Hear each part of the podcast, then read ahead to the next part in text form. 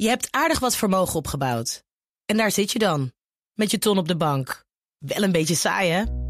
Wil jij, als belegger, onderdeel zijn van het verleden of van de toekomst? Bridgefund is een slimme fintech die een brug slaat tussen de financiële behoeften van ondernemers en van beleggers. Dus wie belegt bij Bridgefund krijgt niet alleen een mooie vaste rente, maar brengt ook ondernemers in beweging. Echt waar, met die ton kan je zoveel betere dingen doen. Bridgefund. Make money smile. De reisbranche wil dat testen voor je reis ook na augustus gratis blijft. Veel politici reageerden gisteren geschrokken op het klimaatrapport van de Verenigde Naties. Maar bijna geen van hen kwam met voorstellen voor concrete maatregelen. En de vluchtelingenstroom uit Afghanistan begint stevig op gang te komen. Er komen nu zo'n 2000 mensen per dag aan in Turkije. Dit is Nieuwsroom, de dagelijkse podcast van het Financiële Dagblad en BNR Nieuwsradio. Met het nieuws verteld door de journalisten zelf. Ik ben Mark Beekhuis en het is vandaag dinsdag 10 augustus. Band loopt, ja. Hallo, Diederik de Groot. Hallo Mark. Er zit een zekere aarzeling in. Ja. Als, het hoeft niet hoor. Nee, ja, ik heb, ik heb natuurlijk zo vaak hallo Mark, hoi Mark, hoi Ja, Mark, je hebt gelijk, Mark, ik, eh, Goedemorgen Mark, goedemiddag Ik knip er wel eentje uit de vorige opname in. Die wat meer over. Nee. Probeer ook maar wat hè. Laten we het hebben over testen voor vakantie. Of voor op reis. eh, heet dat testen voor op reis, Testen geloof ik. voor hè? je reis heet het. Ja. Voor je reis, ja. We maken het persoonlijk, dachten ze. En die zijn gratis tot het einde van deze maand. Zeker. Nou ga ik toevallig in september op vakantie. Dus ik voel meteen aan dat daar iets oneerlijks gaat gebeuren mocht ik naar het buitenland willen. Want dat betekent dat ik, eh, nou wat kost zo'n test, euro of 90 of zo? Nou, zal misschien inmiddels goedkoper zijn, 70 euro. Voordat, eh, voordat het gratis werd, eh, was een PCR-test 90 euro ongeveer. Ehm, nou is het natuurlijk wel erbij gekomen dat veel landen ook een eh, antigeentest, zeg maar een sneltest, accepteren. Die dan weer volgens mij wel bijna de helft goedkoper is. Dus, maar het- alsnog is het wel gewoon een, een bedragje. Dus, En dat betekent dat als ik de grens over wil, dat ik die zelf ga betalen.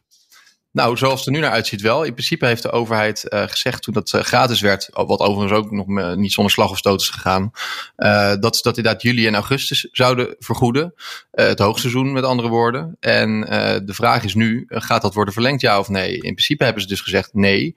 Maar de reissector die wij hebben gesproken, dat, bijvoorbeeld de ANVR, de reiskoepel, AWB en bedrijven Sunweb, KLM, TUI, zeggen allemaal, verleng dat nou in ieder geval in september, misschien zelfs wel in oktober. Want er is gewoon een hele grote groep mensen eh, in Nederland die niet in dat hoogseizoen op vakantie gaat. Soms bewust. Eh, want daar heb je gewoon, ja, als je geen kinderen hebt met schoolvakanties om rekening mee te houden, dan eh, waarom zou je bijna hè, naar, een hele, Ja. naar een hele drukke bestemming gaan, of die op dat moment heel druk is, terwijl een maand later eigenlijk wel prima te doen is. Ehm, September is het ja. meestal nog prachtig weer. We hebben een prachtige, lange, warme, iets wat opgewarmde klimaatzomers. Nou, en misschien in het zuid- zuiden van Europa is het wel iets prettiger zelfs dan, eh, dan nu. Ja. Want als je de, de temperaturen daar ziet, daar word je misschien ook helemaal niet zo vrolijk van om dan door een he- hete stad te lopen. Geldt ook voor Tokio. Al die arme dus, eh, sporters die daar eh, die hitte hebben doorstaan. Precies. Dus nou, maar je noemde al het voor jezelf eh, oneerlijk. Waarom ik niet? Nou, dat is eigenlijk ook het punt wat bijvoorbeeld eh TUI heeft gemaakt. Waarom zou eigenlijk de mensen in juli en augustus dat dan wel krijgen? En dan in september, als je in de hele zomer nog niet bent geweest, bij wijze van, heb je er dan geen recht meer op. Dus er werd ook ge- geopperd, kan je niet gewoon iedereen eh, één eh, credit geven, zeg maar. Dus je kan één keer een gratis test doen. Je kan één keer ermee op vakantie.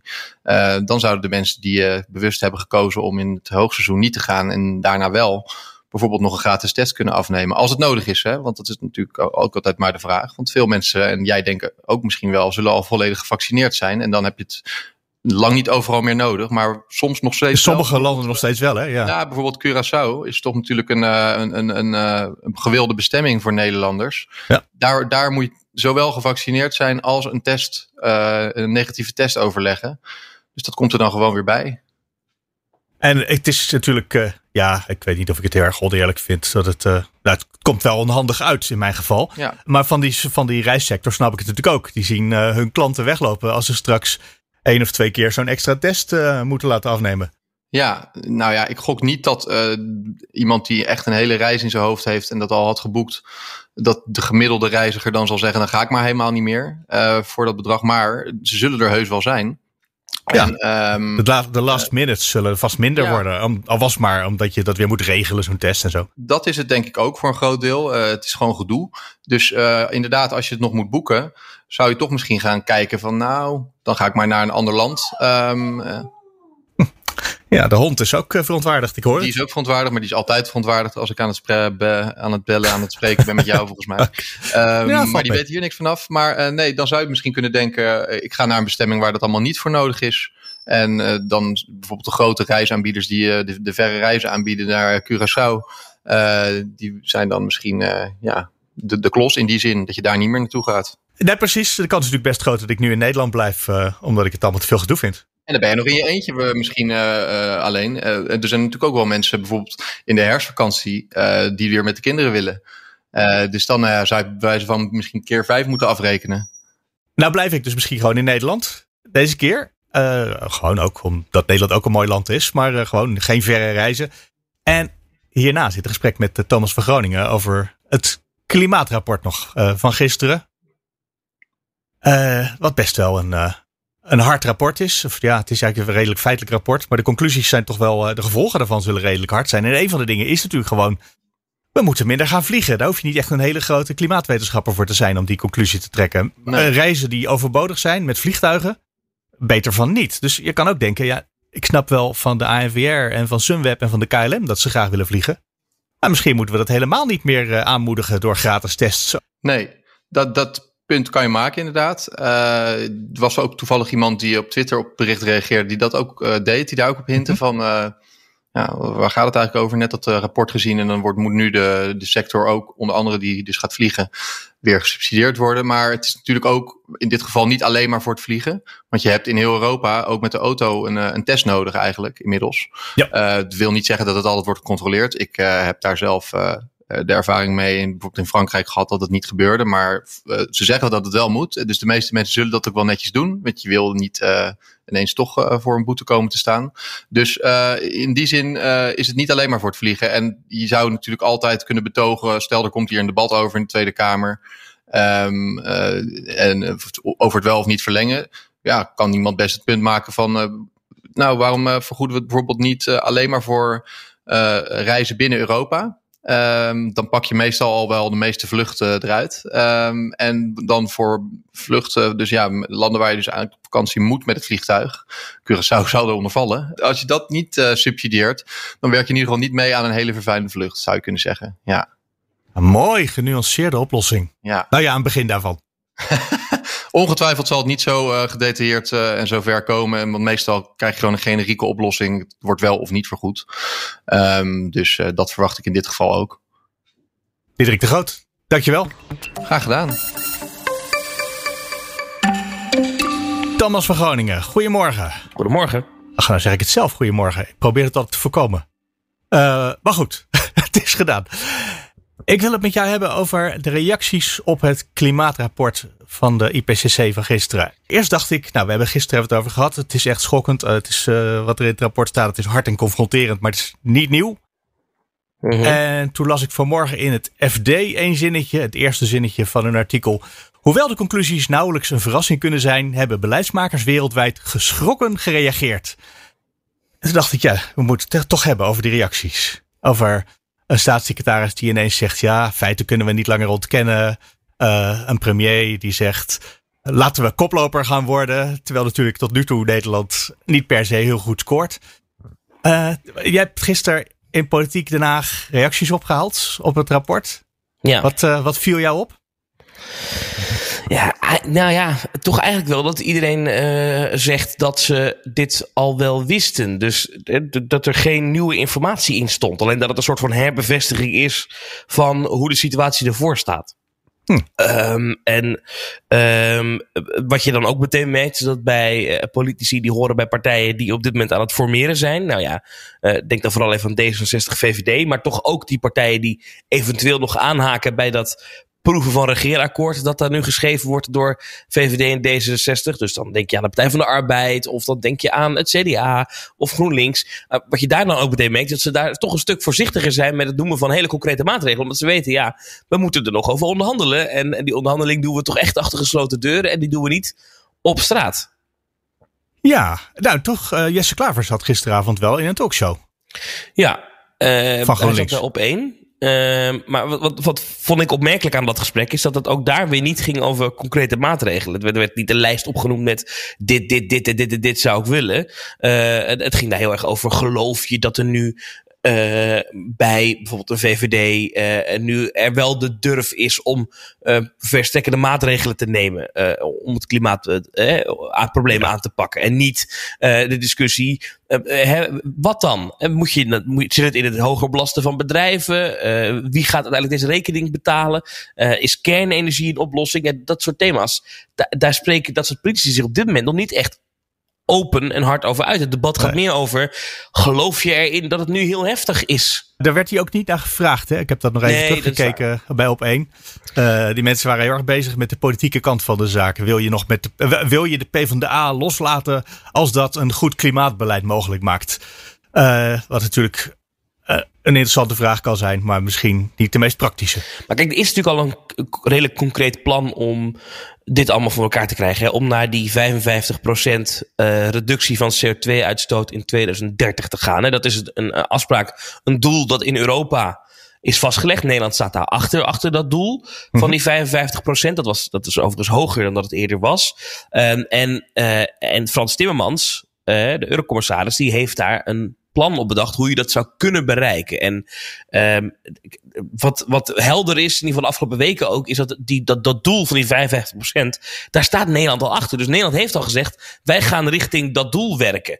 Alleen, uh, ja, de vraag is, hoe. En de enige waar we dat dus vrij concreet bij uh, zagen is uh, bij D66. Die echt uh, zeggen, we willen één op één dat plan van Frans Timmermans overnemen. Dat tweette Sigrid Kaag gisteren. En nou, dat kan je ook verwachten van de Partij van de Arbeid. Dat is namelijk toch de partij van Frans Timmermans. Ik verwacht dat GroenLinks daar ook wel achter zal staan. En dat is een vrij concreet plan. Hè? 40% van alle energie moet binnen nu en 10 jaar groen opgewekt worden. Uitstootrechten voor bedrijven, die worden schaarser en veel duurder. Luchtvaart en scheepvaart wordt uh, flink belast, waardoor ja, men hoopt dat je dan toch minder gaat vliegen. Uh, zij moeten dus ook uh, CO2-rechten gaan kopen, luchtvaartmaatschappijen. Nou, dan kan je je voorstellen dat vluchten waar wat minder marge op zit, dat die gewoon zullen verdwijnen. Hè. Denk even aan Rotterdam Airport, Barcelona, ik noem even, noem even Zijstraat. Ja. Um, wegtransport, gebouwen, allemaal krijg je te maken met uitstootrechten. Dus uh, oh, je gaat met de auto naar je werk. Nou, dat, dat, dat levert. En het is een fossiele auto. Nou, dan uh, moet je betalen. Want uh, je stoot uit. En dat is een plan van, van Timmermans. En, en om te voorkomen dat daar dan allerlei arme mensen. dat, dat de onderkant van de samenleving daar dan hard door geraakt wordt. Is er dan, komt daarnaast dan een sociaal fonds. Um, om mensen die het niet kunnen betalen. Om die te helpen bij die transitie. En dat, dat is het plan van Frans Timmermans. En ik, ik vermoed, als je eh, nu eigenlijk halverwege de formatie waar we zitten, ja, halverwege, ik weet niet, maar ergens in de formatie. Waar halverwege het schrijven van het A4'tje, ja. ja, precies. Komt dit zeer alarmerende rapport. Je ziet ook dat de publieke opinie voor een deel wel meedraait. Hè? Dat heel veel mensen toch ook, uh, als je kijkt op social media, veel mensen uh, hiermee bezig zijn op dit moment. Dan kan je je zo voorstellen dat zo'n plan, wat eigenlijk al kant-en-klaar klaar ligt vanuit Brussel, dat dat wellicht gewoon één op één of bijna één op één wordt overgenomen. Eén uh, ding wat, wat nog een interessant uh, verschil kan zijn, wat Nederland wil aanbrengen, is kernenergie. De VVD weten we, die hebben toch gezegd, nou ja, dan kunnen we toch eens naar kijken. Die willen dat graag, ja. Die willen dat graag. En D66 zegt, ja, als er iemand komt die het uh, wil doen uh, en die het kan betalen, die, die het rendabel acht, dan zijn we daar niet per definitie tegen. Dus dat kan nog een interessant uh, verschil worden. En het kan ook echt helpen bij die energietransitie. Want dat blijkt, kernenergie, ook al blijft er afval over, het stoot geen CO2 uit. En die, die concrete maatregelen, waar dus in Europa wel over nagedacht wordt, daar wil op het ogenblik de Haagse politiek niks over zeggen. Nee. En daarom misschien ook dat ze in van die uh, platitudes als uh, ja, dit is toch wel heel belangrijk en uh, de, de, situatie is zorgelijk en dit rapport is van groot belang voor de huidige en de volgende regering. die was volgens mij een formulering van premier Rutte. Ja. dat is natuurlijk inhoudelijk is, zegt het niet zoveel. Hooguit dat ze, dat ze weten dat het rapport er is. Ja, ja, eigenlijk wel. Ja, en dat ze gealarmeerd zijn. Uh, en het, het, is logisch in de fase waarin de politiek zich nu bevindt, hè, met, die, met die formatie. Want als je te veel nu op de trom slaat en, en, en die kaarten op tafel legt met dit willen we, dit eisen we, ja, dan, uh, dan is het moeilijk onderhandelen de komende weken. Het kan namelijk best snel gaan, uh, formatie-wise, de komende weken. Ja, dat, dit is een cruciaal moment om, om in ieder geval je te focussen op die onderhandelingen en niet te veel voor de bühne. Ah, je hebt er begrip voor, dat is op zich mooi. Uh, intussen horen we natuurlijk ook uh, bijvoorbeeld vanmorgen bij BNR op de radio meneer Van Baal van Follow This. Dat is zo'n activistische club die aandelen van Shell heeft om dat bedrijf van binnenuit te veranderen. Zelfs daar hoor je een zekere boosheid over dat Shell het er ook nog steeds niet begrepen heeft. Hè? Dus het is, wat jij net al zei, veel mensen op social media zijn ermee bezig. Ik merk ook dat er, de toon is vandaag echt een beetje bozig bij mij op Twitter. En dat is meestal niet, want ik heb alle boze mensen uh, gemute of geblokt. Ja, ik had gisteren had ik, uh, ik, ik, zat dat persmoment te kijken over corona van, uh, van Rutte. oh ja, dat was er ook nog tussendoor. Ja, ik was er deze keer niet heen gegaan, omdat de, van tevoren kan je dan in de wandelgang altijd een beetje proeven. Gaat hij wat zeggen? Toen zei ze, ja, hij gaat alleen maar zeggen dat mensen met die sneltesten thuis. Dacht ik, nou, dat, dat geloof ik wel. Uh, maar toen ging het natuurlijk, eh, de collega's die daar wel waren, die vroegen natuurlijk meteen naar, uh, naar, naar het IPCC-rapport, het klimaatrapport. Dacht ik, ah, ah, ik had er toch heen moeten gaan. Maar goed. En toen, toen ging het over. En toen, toen gaf hij een quote dat het wel haalbaar en betaalbaar moet zijn, klimaatmaatregelen. Want hij werd gevraagd naar, zijn er drastische maatregelen nodig? Ja. En dan zei hij, moeten we naar kijken, maar het moet natuurlijk wel haalbaar en betaalbaar zijn. Maar dat is gek, hè? Want dat is, die zin heb ik dus bij de aanpak van corona, waar echt miljarden en miljarden in geïnvesteerd is. Ook alleen al in Nederland, die miljarden.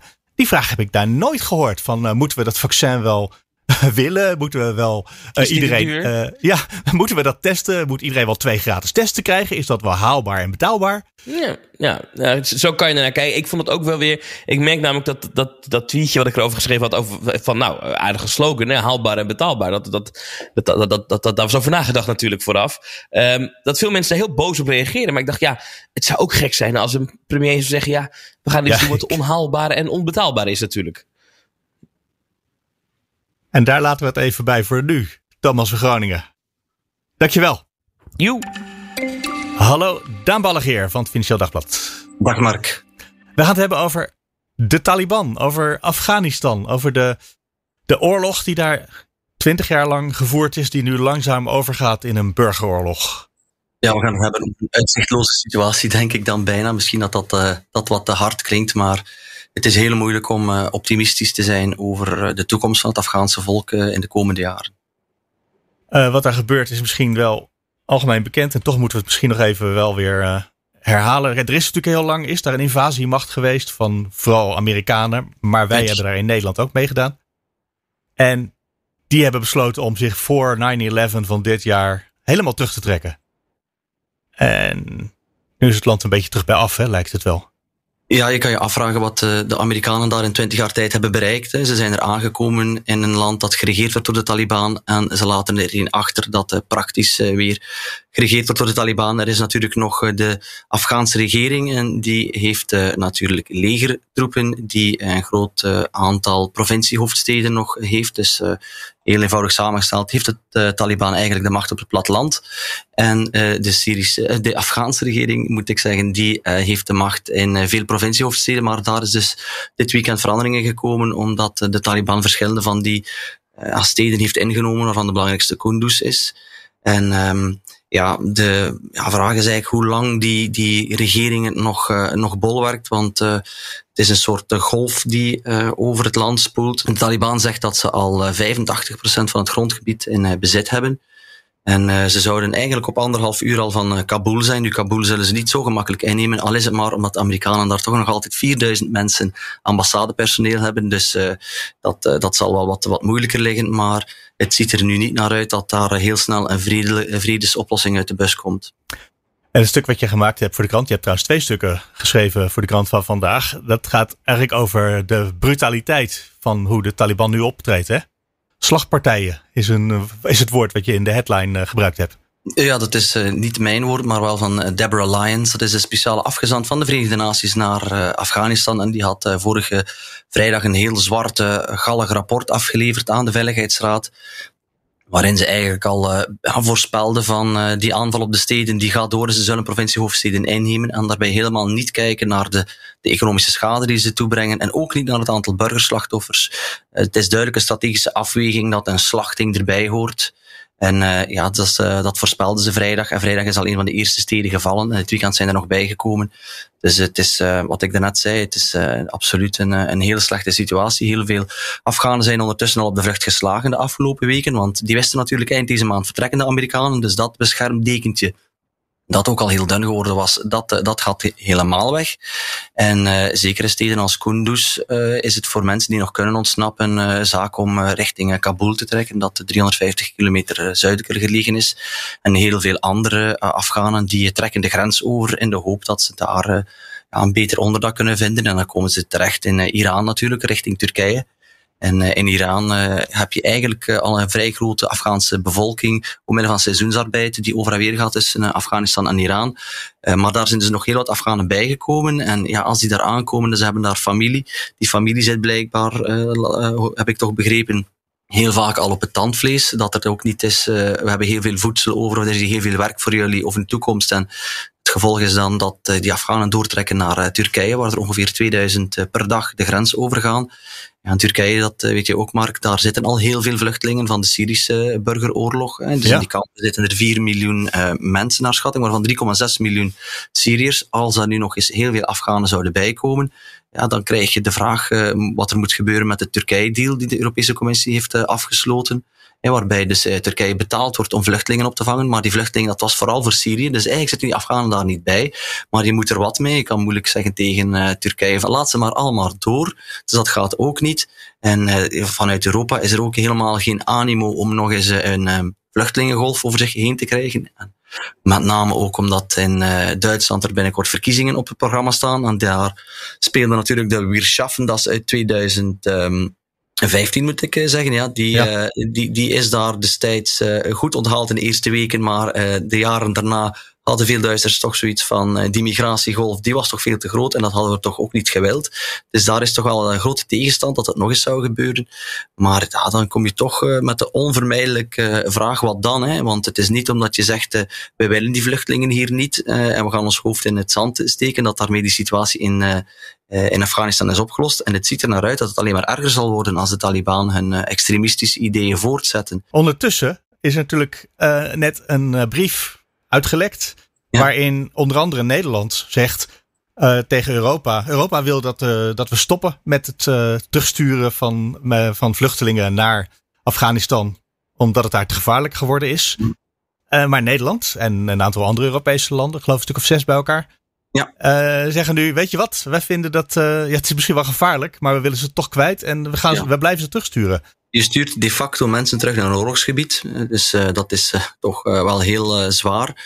En inderdaad, dus, de Nederlandse staatssecretaris Ankie Broekers-Knol heeft samen met vijf andere landen die brief ondertekend, waarin het niet alleen gaat om het nu blijven terugsturen van mensen, maar dat het eigenlijk ook zo ver gaat dat de Europese Commissie een engagement moet opnemen of er zich ja, op vastpinnen dat in de toekomst ook iedereen die naar hier komt uit Afghanistan, dat is al teruggestuurd worden. Want uh, als dat niet zou gebeuren, zo betogen die landen toch, uh, dan zou dat een aanzuigeffect creëren en uh, dan komen er nog maar meer. Dus dan zou je op zijn best een tijdelijke vluchteling kunnen zijn hier. Tot de ja, situatie beter is daar. Idealiter, en dan gebruik ik dat woord vanuit die landen zelf, idealiter komen ze hier natuurlijk niet terecht. Nee, idealiter blijven ze gewoon in de regio, zoals uh, politie dat graag zeggen. Ja, dan moet je de uh, opvang in de regio doen. Maar wat ik daarnet zei, er zijn al 4 miljoen vluchtelingen opgevangen in Turkije. Komen daar misschien straks nog een paar miljoen bij. Um, kan een land dat bolwerken? Ook in Turkije zijn er wel kritische stemmen. De belangrijkste oppositieleider die vindt van uh, we moeten het allemaal niet hebben. Dit is een veel te grote belasting. Ik wil al die vluchtelingen weg. Dus niet enkel de nieuwe, niet de Afghanen die komen, maar zelfs alle Syriërs die er al uh, zitten. En zelfs als Turkije te overtuigen is om uh, in ruil voor een smak geld die vluchtelingen ook op te vangen, ja, laat je jezelf dan niet gijzelen door het regime van eh, Erdogan. Want als daar 7 miljoen mensen zitten binnenkort en Erdogan die wil iets eh, bereiken bij de Europese Unie, is het meer geld of is het iets anders? Dan kan hij altijd zeggen van ik moet hier maar even aan het ventieltje draaien en ik laat er hier een paar tienduizend of honderdduizend uitstromen en uh, trek jullie Ze zijn voor jullie, ja. Ja, je zou het natuurlijk eigenlijk, als je het echt in de regio wil doen, in Iran willen regelen. Maar dat land, daar hebben we een hele moeilijke relatie mee uh, als westerse wereld. Dus daar is ook niet veel te bereiken. Ik ben geen expert in Iran, maar ik heb in elk geval uh, begrepen dat uh, Iran wel bepaalde belangen ook heeft natuurlijk in uh, Afghanistan. En een deel daarvan is dat een deel van de bevolking die richting Iran vlucht ook van Shiïtische overtuiging is. dus um, Anderzijds heeft Iran, eh, naar ik mij eh, meen te herinneren, ook het vluchtelingenverdrag niet ondertekend van de VN. Dus het is ook niet alsof ze hele harde engagementen hebben opgenomen waar het land kan aan uh, houden. En je kan je vooral ook afvragen, Mark, of dat je als Afghaan die op de vlucht is in Iran wil vestigen. Als je dan toch zegt, we moeten hier weg en we gaan op zoek naar een beter leven, dan vind ik het niet zo vreemd dat mensen hopen dat ze naar Europa kunnen. Nee, zolang Europa een prettige omgeving is, is dat zelfs een hele logische bestemming. En daar zitten we nu. Het is een beetje. In een van de allereerste zinnen zei je al dat de situatie uitzichtloos was. Nou, dat is die dus in Afghanistan. Onderweg naar Europa. In Europa ook. Want hier is de sfeer ook duidelijk uh, uh, zeer afhoudend en heel hard. Kunnen we even een moment van medelijden inlassen? Want uh, die Afghanen die hebben het de afgelopen 50 jaar toch echt verschrikkelijk slecht gehad. Hè? Natuurlijk de oorlog die ze hadden ja. met, uh, met Rusland. Dan al die Taliban, dan uh, de, de, de bezetting. Het wordt even wat beter. die, um, Deborah Lyons die had een mooie omschrijving dat de Afghanen de afgelopen jaren toch ergens een, een zonnigere toekomst hadden die ze zich konden inbeelden. want ja, vrouwen mochten terug onderwijs krijgen. Uh, er was wat meer vrijheid. Hè. Dus uh, dat verdwijnt nu allemaal onder een donkere schaduw van die Taliban. En ehm, ja, mensen voelen zich in de steek gelaten. Daan Ballegeer, dankjewel. Tot genoegen. En dat was hem voor vandaag. Morgen zijn we er weer natuurlijk. En in de tussentijd zou je terecht kunnen bij de show notes op bnr.nl slash nieuwsroom. Of je kan reageren. Mail daarvoor naar nieuwsroom.fd.nl of nieuwsroom.bnr.nl. Tot morgen.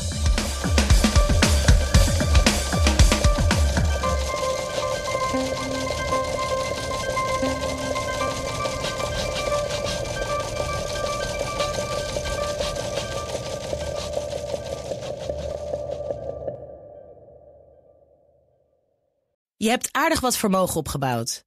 En daar zit je dan, met je ton op de bank. Wel een beetje saai, hè? Wil jij, als belegger, onderdeel zijn van het verleden of van de toekomst? Bridgefund is een slimme fintech die een brug slaat tussen de financiële behoeften van ondernemers en van beleggers.